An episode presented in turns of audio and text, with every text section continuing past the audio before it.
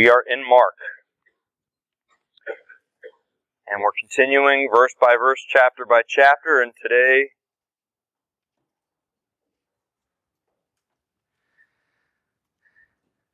Jesus faces the Sanhedrin.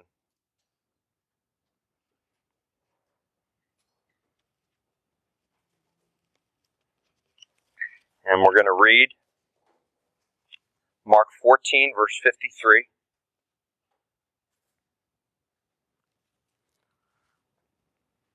And it reads like this. It says, And they led Jesus away to the high priest, and with him were assembled all the chief priests, the elders, and the scribes.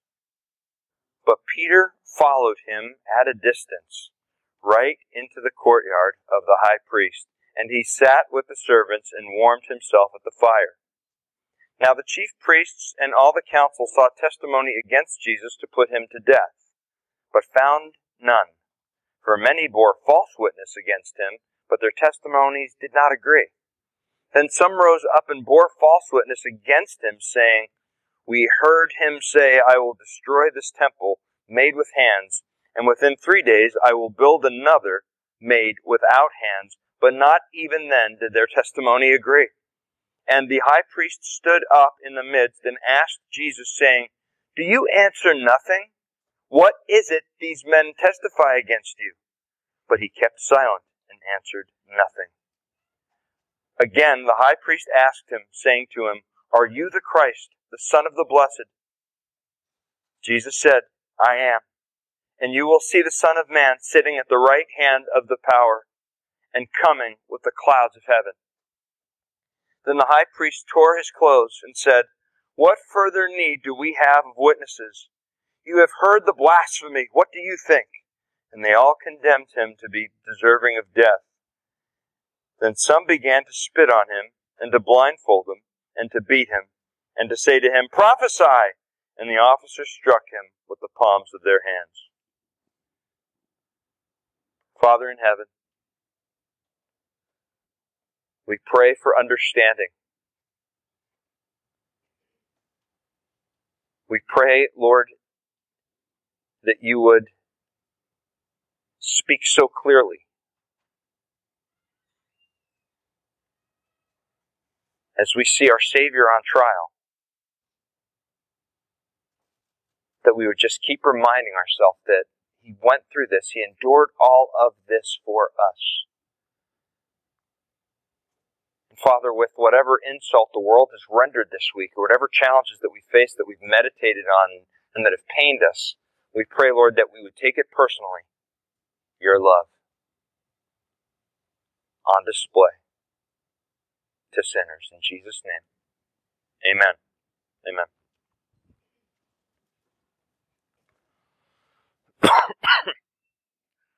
no one knows the exact origin of the phrase, tell it to the judge. We assume it started amongst the police, maybe in a scenario like this.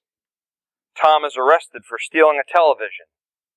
As the handcuffs are placed on him, he looks to the police officer and he says, It wasn't me. I was in the wrong place at the wrong time. I swear it wasn't me. The police officer coldly looks at him and he says, Tell it to the judge. One, the police officer might not necessarily believe him. Two, the police officer is saying it doesn't really matter what you tell me because you're going to answer to him. You're going to answer to the judge. Now, ultimately, we plead our case before the Almighty. A judge. In essence, when we think of a judge, it's someone in a position of authority to evaluate the actions of another. So a judge is someone who's been placed in authority to evaluate the actions of another. Now, here's the thing. In our society, do you think that it's fair to say that a lot of people have placed themselves in positions that are really in no position to evaluate somebody else's actions? Let me give you an example. It's football season. How many of you have seen the armchair quarterbacks on Facebook? All right? Oh man, you need to fire this, you need to fire the coach for making that decision. Or, you know, get that player off the team. And so we're sitting there and we're making the judgments, uh, right on our couch with a bag of potato chips and, and, and a Coke in our hand. All right? And we're really in no position to judge. There are all sorts of experts, be they religious, scientific, or teenagers on climate change. There are all sorts of experts, people that are in no position there that are um, putting themselves in a position to evaluate the actions of another. Now, perhaps you've had this done to you personally. Somebody, somebody in here is probably saying, well, you know what, I felt judged at points in my life. Right? You're in church. Hello. Now, okay. Somebody here said, okay, you know what, I feel like I've been judged at different points in my life. And what I mean is this, is that you could be out with friends all right, and you could be eating, and while you're out with your friends eating, suddenly you feel a pair of eyes on you. And that pair of eyes on you, they then take a look and they say, you know what, you really shouldn't be eating that. You really shouldn't be eating that. Uh, the same person you know lives off of Twinkies, chicken nuggets, Pop Tarts, and Coca Cola. And yet they're telling you how to diet. You're really in no position. Or perhaps you're driving and the person in the seat next to you is telling you how to drive. Yet you've driven with them. You know their driving record. You know that they, they don't even have a license and they're telling you how you should be driving. And so they're not necessarily in a position. What if somebody's speaking about your financial position? They just filed chapter 11 and they're telling you how you should and how you shouldn't spend your money when they're really not in a position. Somebody that is drunk telling an alcoholic how to get sober. Oh, I think you should do it like this. Well, they're not really in a position to tell you at that point. Now, this is important because when we think of the church, what used to be the most popular verse was John 3:16. You know it, your kids know it, for God so loved the world he gave his only begotten son that whosoever believeth in him should not perish but have eternal life. And again, it is the pastor's nightmare to quote that verse and to forget it up here. That for God so loved the world that he gave his only begotten Son that. Mm, exactly. Thank you. Yeah. so, that used to be the most popular verse quoted in the church, but now it seems to me that the most popular verse quoted in the church is Matthew 7 1, which says, Judge not, lest ye be judged. And what we're saying is this, is that, okay, when somebody says judge not lest ye be judged, especially within the walls of the church, it's usually because Somebody is calling you out on something that you probably shouldn't be doing. And now we get offended and we say, well, you're judging me. And you shouldn't judge me because the Bible says it like this. Judge not lest ye be judged. Listen, it doesn't mean that we shouldn't bring sin to someone's attention. It just means that we don't condemn them. Our job is not to condemn. Now listen to this, because this is pretty imperative. When we look at scripture, when Jesus says that, He's addressing a mindset of people that are ignoring their own sin, but seeking to criticize others and not paying attention to what's happening in their own lives. It's a hypocritical mindset. Condemnation is not my job. Now, even Jesus himself said this.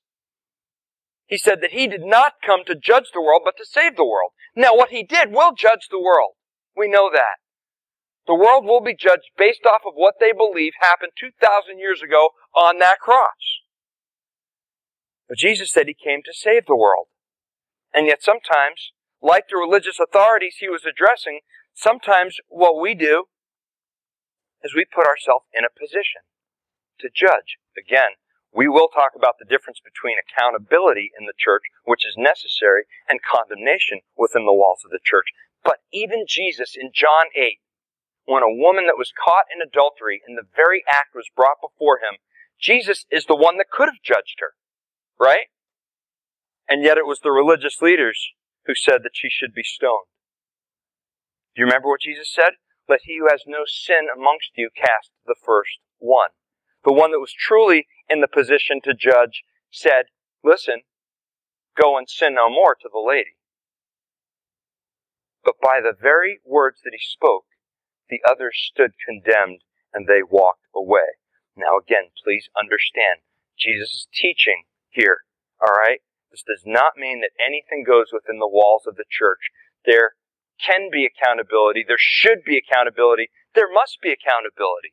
We see it through Scripture.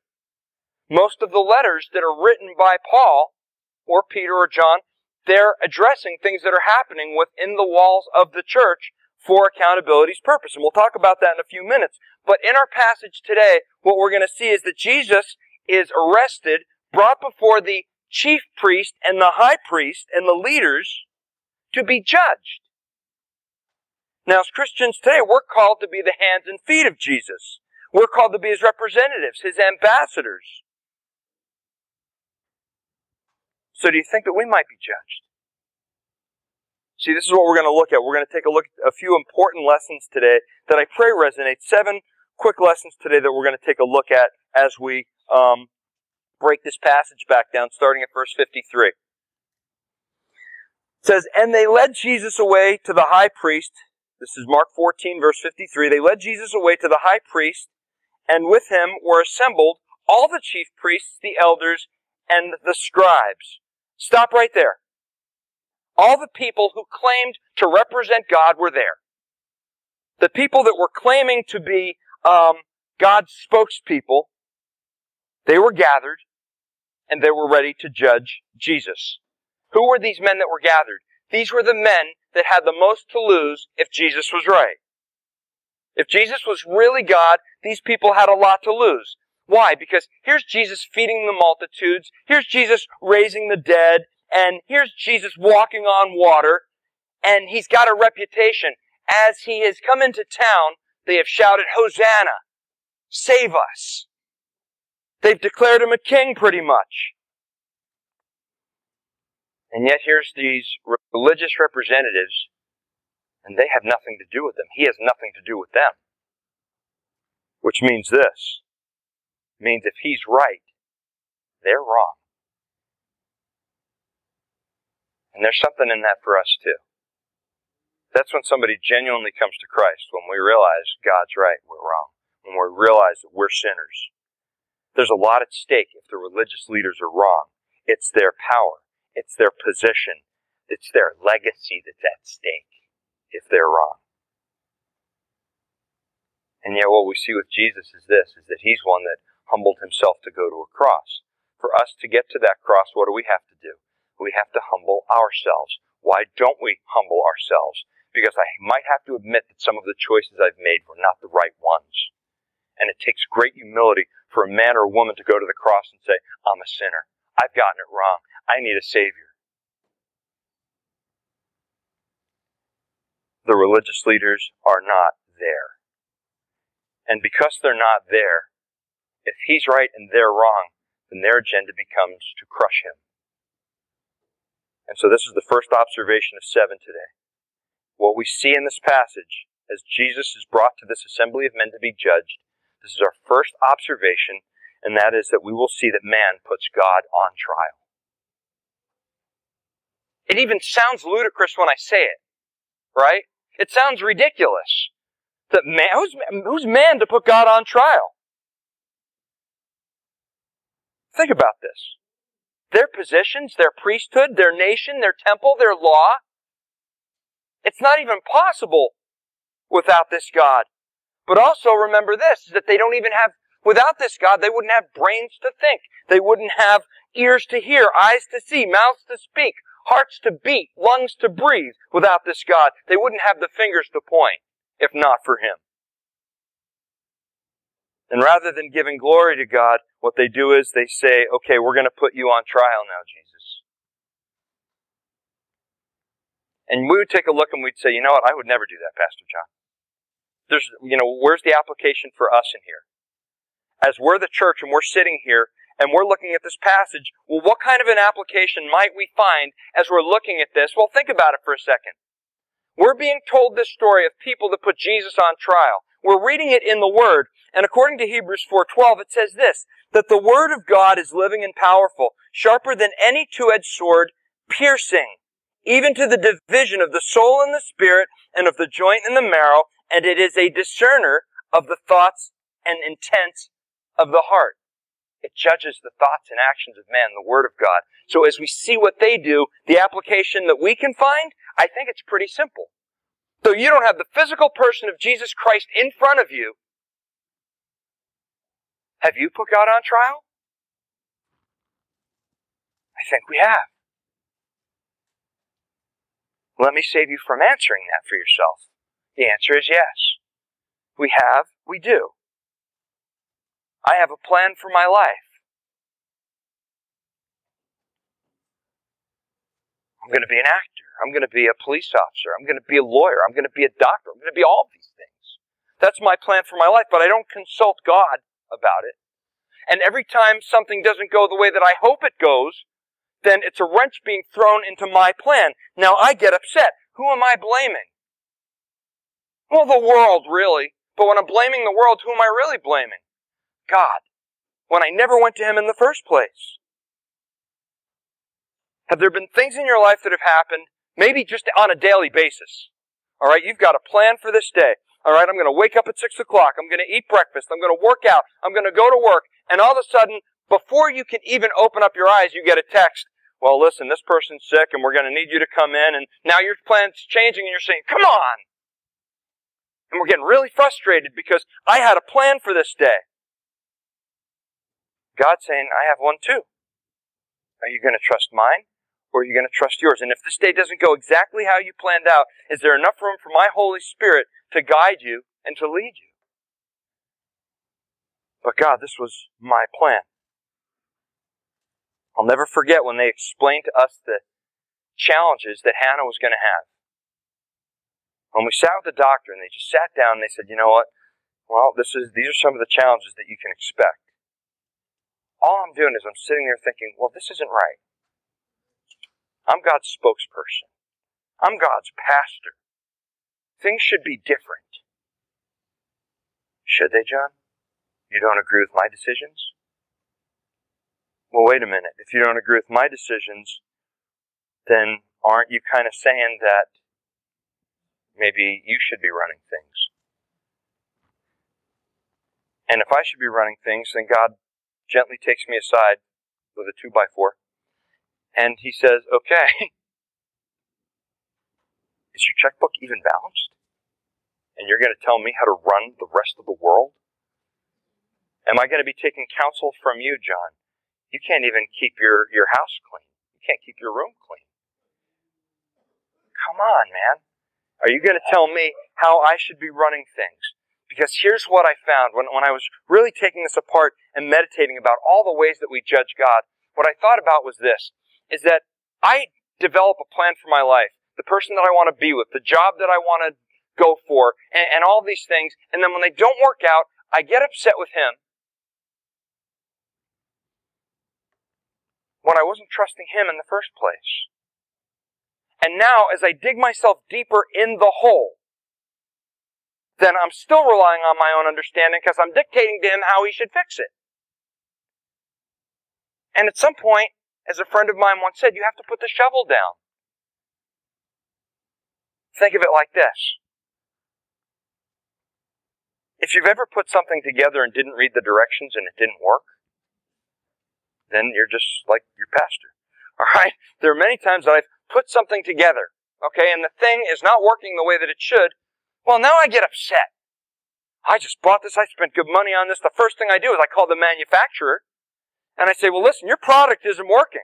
And they say, well, did you read the directions? And I'm like, well, you know, I read most of them. Did you read page 13 that says that if you put this part here, then it's going to do this? No, I didn't, I didn't see that part. Thank you. All right, so now I read that part. Uh, sir, is it working? Yes, it is. Thank you. See, I hadn't read the directions and I was blaming the manufacturer when I never read how they told me to do it. There might be an application for us in there. When we see circumstances unfolding in our life and we say, well, God isn't there. God doesn't care. Of course God cares. He has to go no further than the cross to prove it. The challenge is have we submitted to the cross and have we ourselves gone there, or are we so busy putting God on trial for the decisions that we made? I don't like the fact that it worked out like this. Well, who made that decision to put you there? A lot of the times I did. Sometimes it's because we're in a fallen world, but a lot of the times I put myself in that position. Now, there was a movie that came out a few years ago called Bruce Almighty. Some of you are familiar with it. The story, it's Bruce Nolan, Jim Carrey's character. His career in TV has been stalled for a while. And when he's passed over for a coveted anchorman position, he loses it, complaining that God is treating him poorly. Soon after, God actually contacts Bruce and offers him all his powers if he thinks he can do a better job. Bruce accepts and goes on a spree, using his newfound abilities for selfish personal use until he realizes that the prayers of the world are going unanswered. Oh, I thought I could do it better, but how many times have we been, I don't know, Fernando Almighty, or John Almighty, or Billy Almighty, or Matthias Almighty, or fill your name in the blank? I'm not, I just picked those names random because that's who I'm looking at at that time. Or Bob Almighty. Uh, so, how many times have we done this? It's John Almighty. Listen, you don't want John Almighty in control of your life. Amen. Love me less. Okay, you don't want in control of your life. All right? But yet, we put God on trial. Let's read on verse 54. It says, But Peter followed him at a distance, right into the courtyard of the high priest, and he sat with the servants and warmed himself at the fire.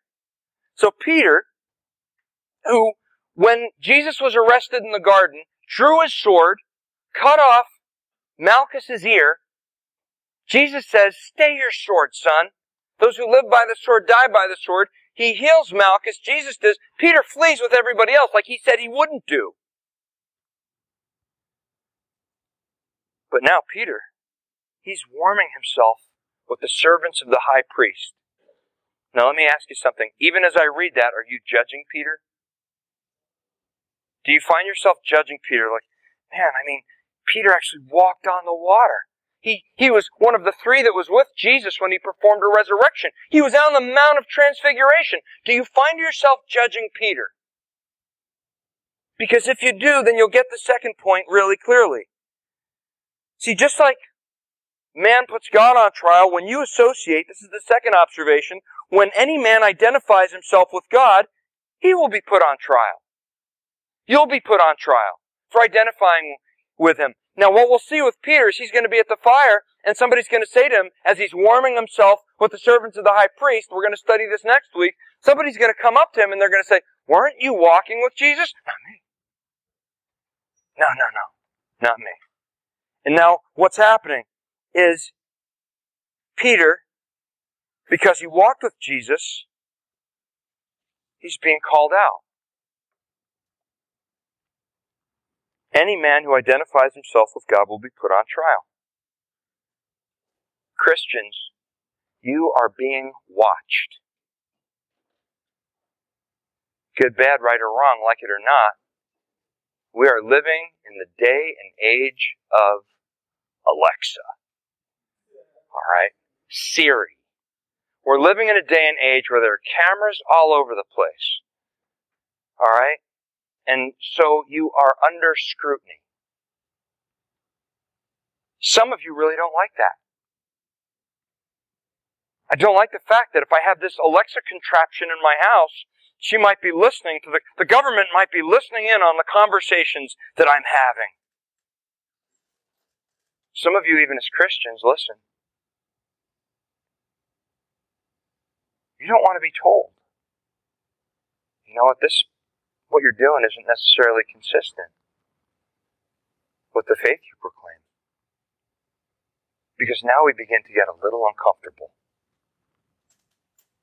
That's why I love this church. Let's get uncomfortable together. Understanding that we are being watched. Alright? I wrote it like this, is that with being a Christian and the decision to accept Christ as your Savior, you've accepted the CPS, it's what we call the comprehensive scrutiny package. All right? The comprehensive scrutiny package means that all eyes are on you. There are two kinds of people that are watching you. One, the people that know Jesus, and two, the people that don't know Jesus. The people that want you to succeed, and then the people that are waiting for you to fail. And you're like, Pastor John, doesn't that pretty much, doesn't that cover everybody? That's the point. So let me ask you, if you're being judged, if you're being scrutinized, called out, who would you rather it be by? The Christian? Don't answer this. The Christian or the non Christian? See, I don't know about some of you, but sometimes the way we call people out as the church can be just as harsh as the world. That's why Jesus was calling out the religious leaders. Because before we tell them of their need for a Savior, what we'll do is we'll judge their morality. And so, what? It's getting quiet in here. That's fine. All right, let's let's let's let's, get loud. All right. As we look at this, we see that we have a tendency before we go to them, and so what happens is is that any person that identifies himself with Jesus, you're being watched. Now, some people are really looking at your life saying, okay, well, John's a Christian. How's he going to handle this adversity that he's going through? And they're looking because they do want you to succeed. They want to believe that there's something better than whatever it is that they've pressed onto. But some are sitting there and they're looking to justify their own lifestyle and they're waiting for you to fail. Because if you fail, then they can go on with things and they don't have to make any changes for the choices that they've made. And this is where we get into a brief discussion about accountability within the walls of the church. Accountability is super important. It's important for your relationship with God. It's important for the integrity of the church. Accountability is huge. Because we start breaking into a conversation that says, listen, if you see me, John, making decisions that are not consistent with the faith I proclaim, I want you to call me out on that because what's important to me is my relationship with God. And I don't care if it stings, Pastor. Just please, if you see something that's inconsistent in my life, I want you to bring it to me. Go ahead, hit me. All right, and it's like that scene that you sometimes see in the movie where they say, "Okay, I want you to slap me, slap me," and then the person looks and they finally say, "Okay," and then they punch him in the stomach. You know, and they're like, "Oh, that's not exactly what I had in mind." That's what accountability sometimes feels like. All right, but we want accountability because we are under scrutiny because for a Christian, the adversity is the opportunity. If we could reframe things, the adversity is the opportunity for us to shine. Because that's what the world needs to see. The world doesn't need to see our perfect lives. They need to see us responding more Christ-like when life is far from perfect. Because for many of us, life right now is far from perfect.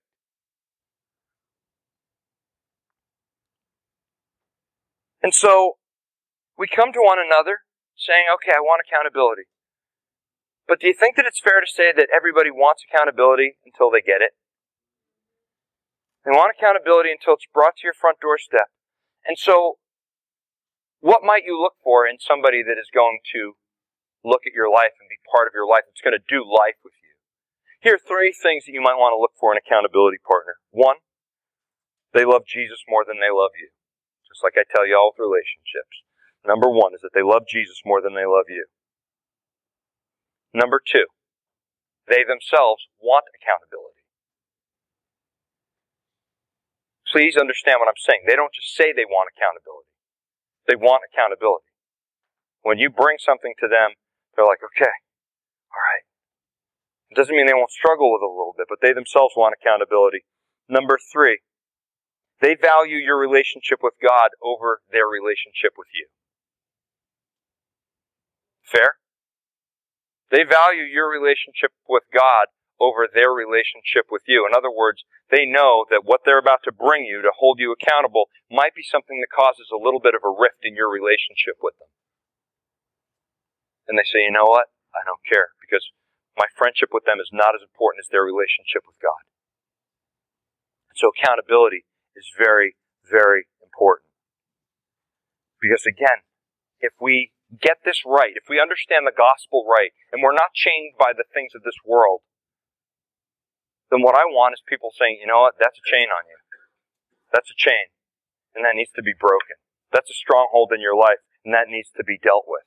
See, for believers, knowing that we're under scrutiny, we could sit there and we go, you know what, I don't like that part of the Christian life. I don't like the fact that people are watching me. Guess what?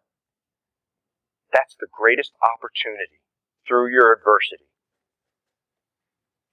I did not like watching my mother in law get into an accident the other night over here. Praise God, she's okay.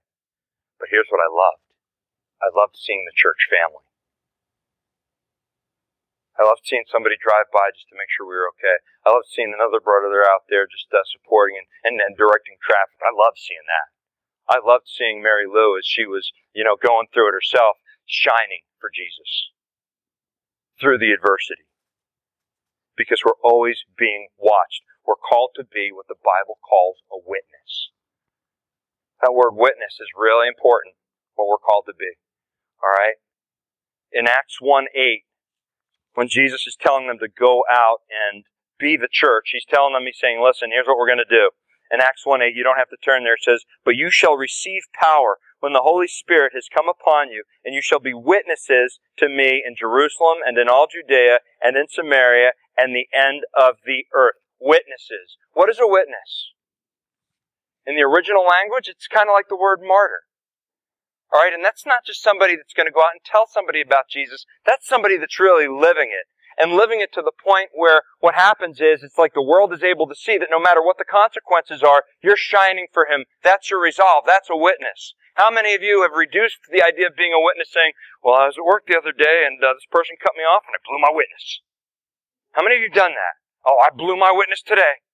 All right? Being a witness is much more comprehensive than that. Being a witness means, hey, listen, this is what I believe. I want the world to see it. It doesn't mean that everything that you're going to, you are sometimes going to blow your witness, but it doesn't mean you're always going to get everything perfect.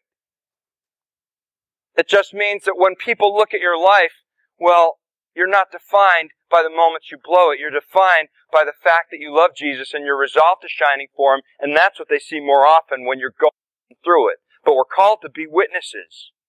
Now, if we're called to be witnesses, Okay? Then uh, we just saw Peter under scrutiny. Let's read verses 55 through 58. Because this is kind of like a matter of preparing the witnesses, knowing what we're going to be going through as we watch Jesus endure this. Now the chief priests and all the council sought testimony against Jesus to put him to death, but found none. For many bore false witnesses against him, but their testimonies did not agree. Then some rose up and bore false witness against him, saying, We heard him say, I will destroy this temple made with hands, and within three days I will build another made without hands. But not even then did their testimony agree.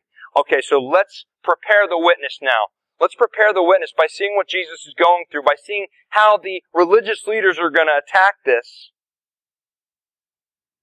And we see right in verse 55 the chief priests and all the council sought testimony against Jesus to put him to death. Are they looking for a fair trial? Are they looking to gather evidence so that they can make a fair decision?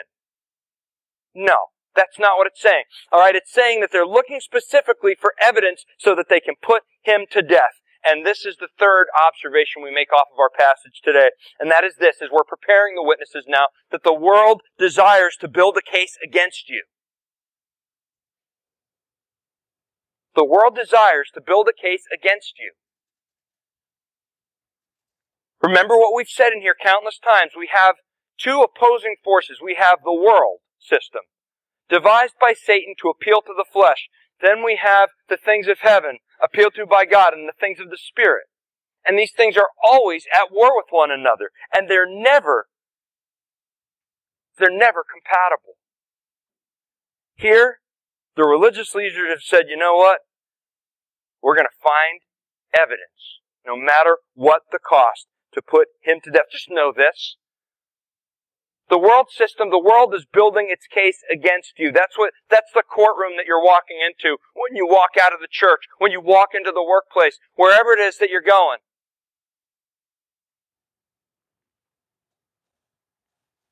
They're seeking testimony to put him to death.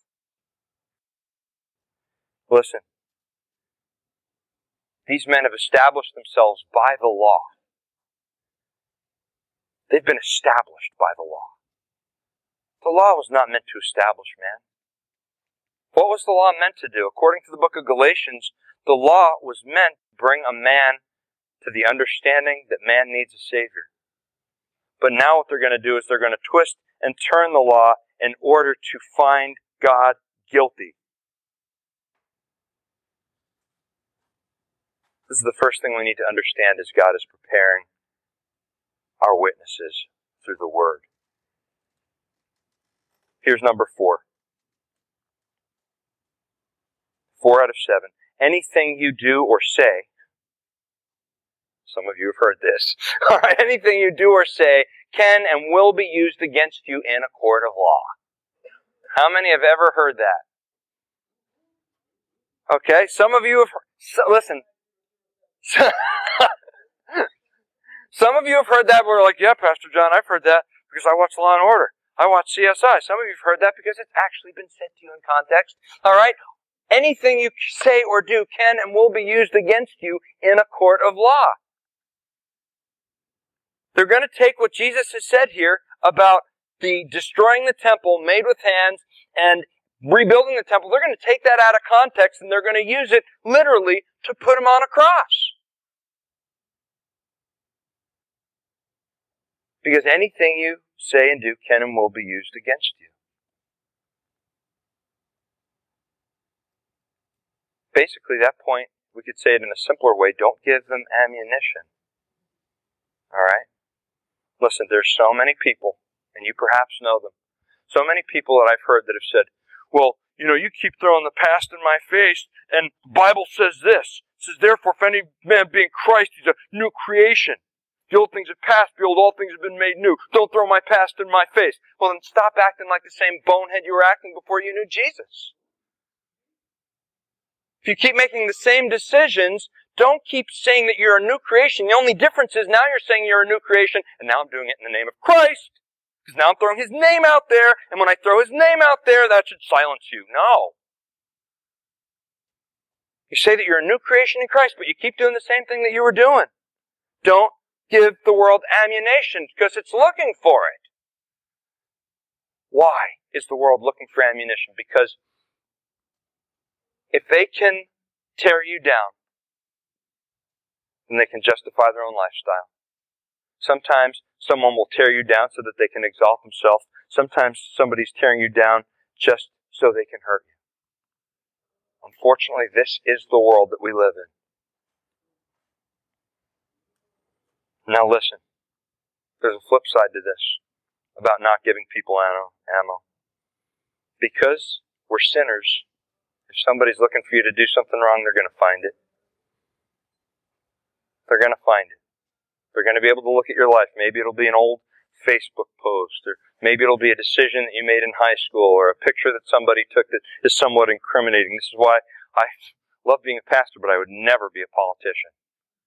Because they want to go back years, decades ago, and well, they said this when they were back in in, in like a, a, a frat house party, and you know now because of that, their whole career is like shot. All right, if people can listen, if the enemy can ruin your reputation, if you can find the ammo. So what we don't want to do is give him reason, give an open door.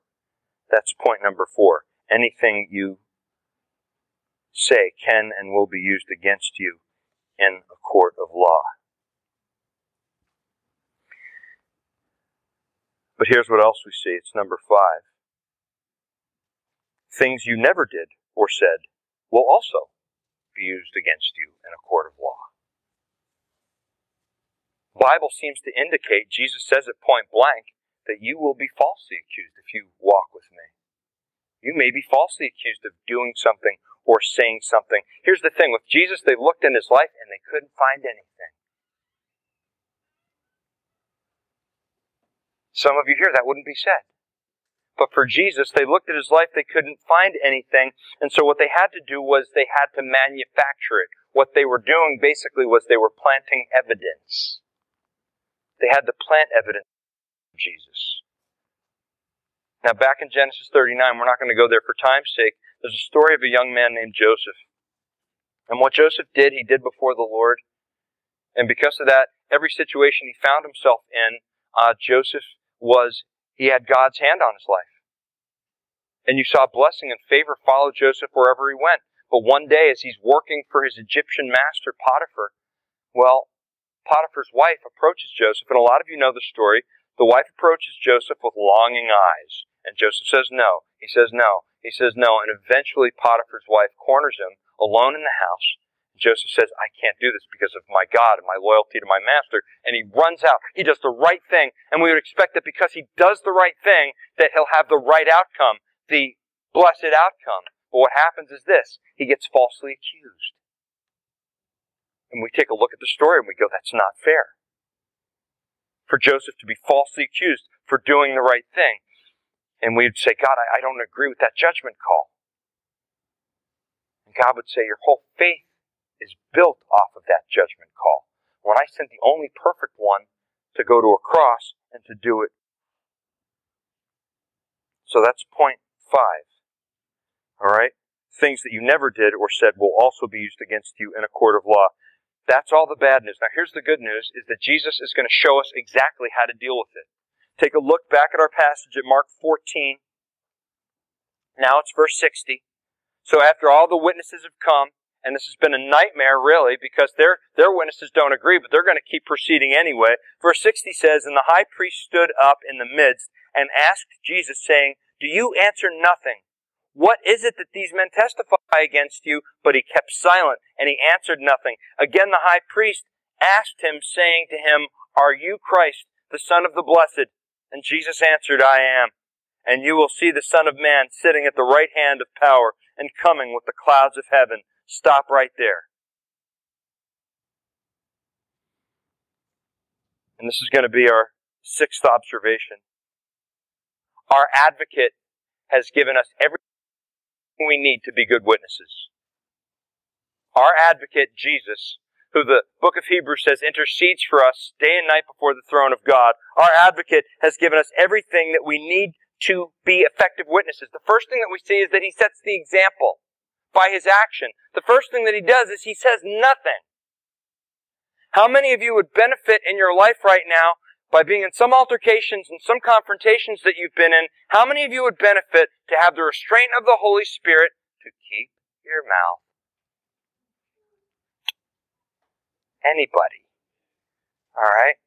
Some of us would benefit from that. We're watching Jesus be silent because what we learn from silence is that one, he doesn't answer to them. He doesn't have to answer to them. There are also moments of silence where what we indicate is that we're just communi- that we're trusting our higher authority. Jesus is our authority. So if the world brings false accusations against me, I don't have to defend myself against them. This is so important. We can learn a lot from silence. We need to learn to be silent sometimes.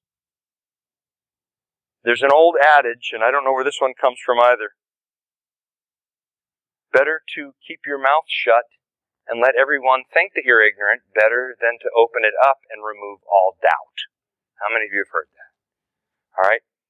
Even in your design, the way that God designed you, you have two ears, you have one mouth. There is a reason for this. And so the first thing we do is we learn from Jesus' example of being silent.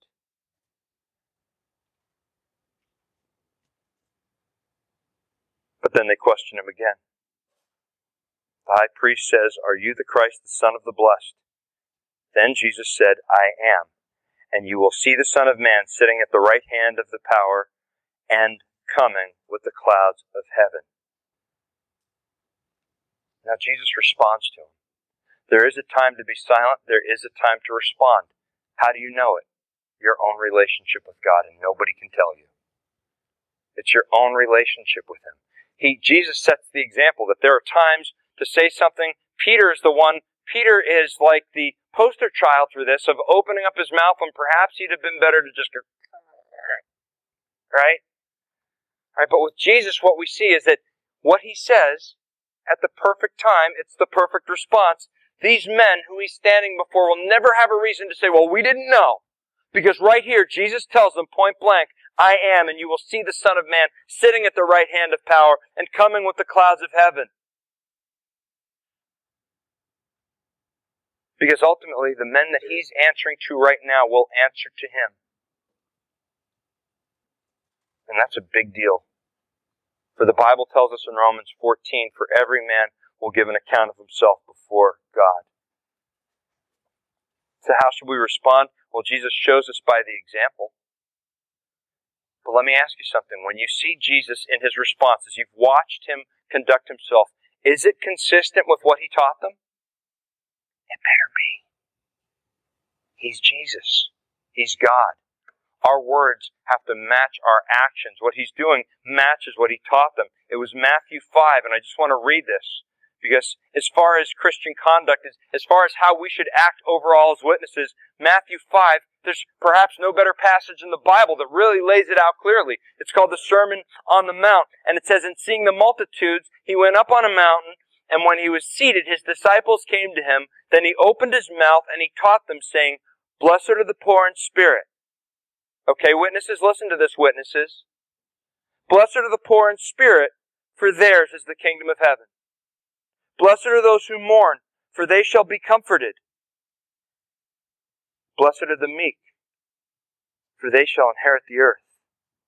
Blessed are those who hunger and thirst for righteousness, for they shall be filled. Blessed are the merciful, for they shall obtain mercy. Blessed are the pure in heart, for they shall see God. Blessed are the peacemakers, for they shall be called the sons of God. Blessed are those who are persecuted, listen, persecuted for righteousness' sake. For theirs is the kingdom of heaven. Now listen to what he says in verse 11. Check this out. Blessed are you when they revile you and persecute you and say all kinds of evil against you falsely for my sake. Is Jesus preparing them for what's going to happen if we're effective witnesses? He's sitting there, he's telling them point blank what's going to happen. He himself is enduring it, he says, listen, when they persecute you and say all kinds of evil against you falsely for my sake, rejoice. Rejoice and be exceedingly glad, for great is your reward in heaven, for so they persecuted the prophets who were before you. So do you see what Jesus has done here? He's not only taught them, but now he's living the example out as he's being falsely accused before them. And you're saying, well, you know what? I feel like I'm being falsely accused right now for trying to be Jesus in the world. And Jesus is saying, I know that's going to happen to you. I knew it was going to happen to you. But here's what else I've given you. I not only gave you the example, I not only gave you the teaching, but because I died, was resurrected, now I've given you the Holy Spirit inside of you. So you've got the Holy Spirit inside of you, that same power. You've got the Word of God in front of you. We have everything we need to be effective witnesses. We have the recollection of the example that Jesus set for us so that when we are put on trial, we are effective witnesses to God. We who have so often in our lives put God on trial, now we can be truly effective witnesses and that we have the Word and that we have the Spirit and that we have the example of Christ. Here's what else we have. Look to your right. Look to your left. Look in back of you. We're going to do the electric slide now. here's, here's what you've got. You've got to the back to the front. You've got the church. The church of Jesus Christ. When you're struggling. Because sometimes when my witness is struggling, I've got one of you right there going, PJ, Peach, come on, dude. Come on, man. All right? We've got one another.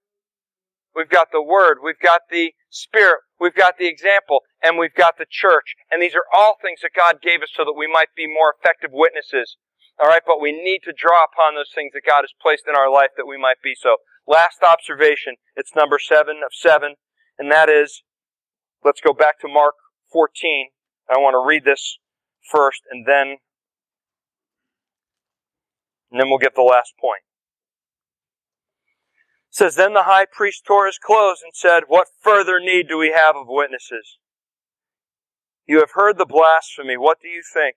And they all condemned him to be deserving of death. Then some began to spit on him, and to blindfold him, and to beat him, and to say to him, Prophesy. And the officers struck him with the palms of their hands. We can read that. But I will tell you this. When I saw the Passion of the Christ, it took my understanding of that moment to a different level. When I actually saw the visual on it, right now I can pick, I'm pretty good at picturing things in my head, but when I saw that movie and I saw what they did depicted on screen, took it to a whole another level. Watching them sitting there condemning Jesus. Our last observation. What the world will condemn, heaven will reward. We saw that in Matthew, right? We did see that in Matthew.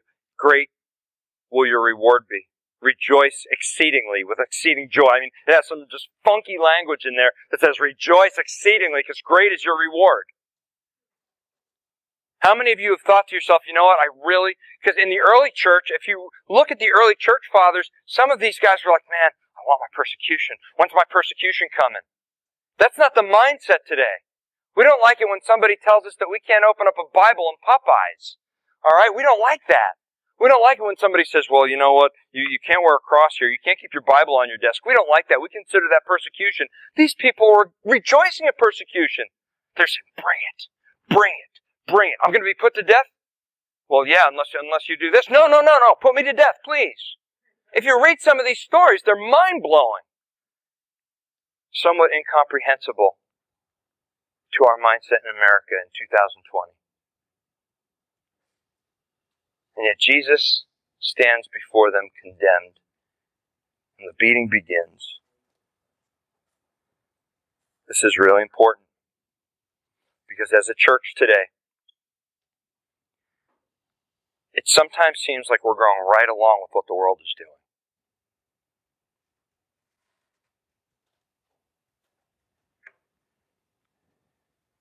And maybe we don't see it too often, but it kind of seems that the things that the world is celebrating, the church begins to utilize.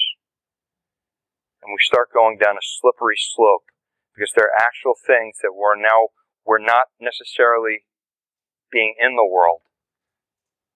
Now we're starting to cross the line and we're starting to be of the world. See, when the church no longer feels like the body of Christ, when it does begin to seem more like a movie theater or more like a Broadway show. When the church starts to seem like that, then what's going to happen is this when the smoke goes away and the lights come down and the show isn't as funny anymore and the music ends, all that will be left is the heart of worship.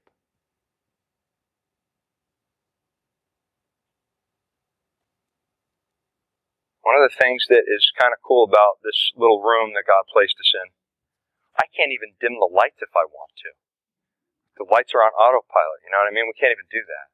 Somebody comes here, they're going to have to come for the Word of God. We want to make sure that when they come here, that we understand that it's the love of God, it's the Word of God, it's the accountability amongst God's people, it's the beautiful, beautiful fellowship that He provides. That these are the things, because we know that when, when we stand in judgment, a lot of the things that the world thought, well, we did this, we did this, we did this, we're going to stand and be accountable for what we did with what He gave us and the motive of the human heart. One writer, um, we'll close with this story. We mentioned the story before, um, even a few weeks ago, but there is another part of the story that's just as important. Um, I read to you from Max Lucado. A gesture of forgiveness, a moment of kindness. The first is stirring hearts, the second is stirring controversy. Amber Guyger had just been convicted of murdering Botham Jean. She shot him on the evening of September 6, 2018. He was in his apartment. She was ending a shift on the Dallas police force. He was eating ice cream, sitting on his couch. She thought he was an intruder in her apartment, she said, and she was sentenced to 10 years in prison. Brandt Jean, and this is the part that we're familiar with, we talked about, the victim's brother, he was given an opportunity to address Guyger in the court. This moment was a tinderbox. Brandt, however, refused to light the match. He did not wish any will ill will upon Guyger. To the contrary, he wished nothing but the best and asked the presiding judge a stunning question. Holding back tears, the 18 year old asked the judge, I don't know if this is possible, but can I give her a hug, please?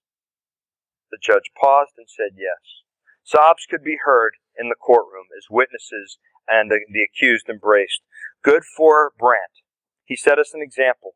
Forgiveness does not downplay the offense, excuse the misdeed, nor does it condone it. Forgiveness is simply the act of changing your attitude towards the offender. It was moving, and it reminded us that while justice matters, forgiveness heals. He modeled the power of forgiveness, but this is the part that was different. The judge then displayed the power of kindness. Tammy Kemp left the bench to retrieve one of her personal Bibles, then handed it to Guyger. This is your job for the next month, she said. It says right here, John 3:16. And this is where you start. Then the judge quoted the verse, For God so loved the world that he gave his only begotten Son, that whosoever believes in him should not perish but have eternal life. Who saw that coming? We expect the government officials to remain detached, to keep faith at arm's length, and yet here in the middle of the courtroom, we saw a refreshing, affirming act of humanity we see a person treating another person like, well, like a person. the judge is under fire for her kindness.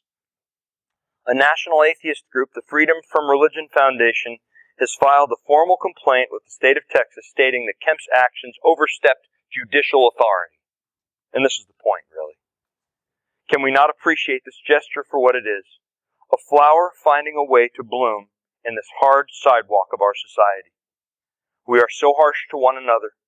Leaders in D.C. shouting, people on the airwaves shouting, motorists in traffic shouting, people on social media shouting. Anger seems to be the order of the day. Then, when a person models an act of kindness, we recoil. we accuse her of proselytizing when we should welcome her compassion. And with that, we say, listen, your lives are under a microscope this should not be a bad thing. This is a good thing, Christian. This is a good thing, witness. Let's pray right now. Just bow our heads for a moment. Father, we just do pray that by the power of your Holy Spirit, with your word in hand, that we would again be empowered as we leave here today if we've forgotten, for any reason, who we are, children of God what our calling is to make you known.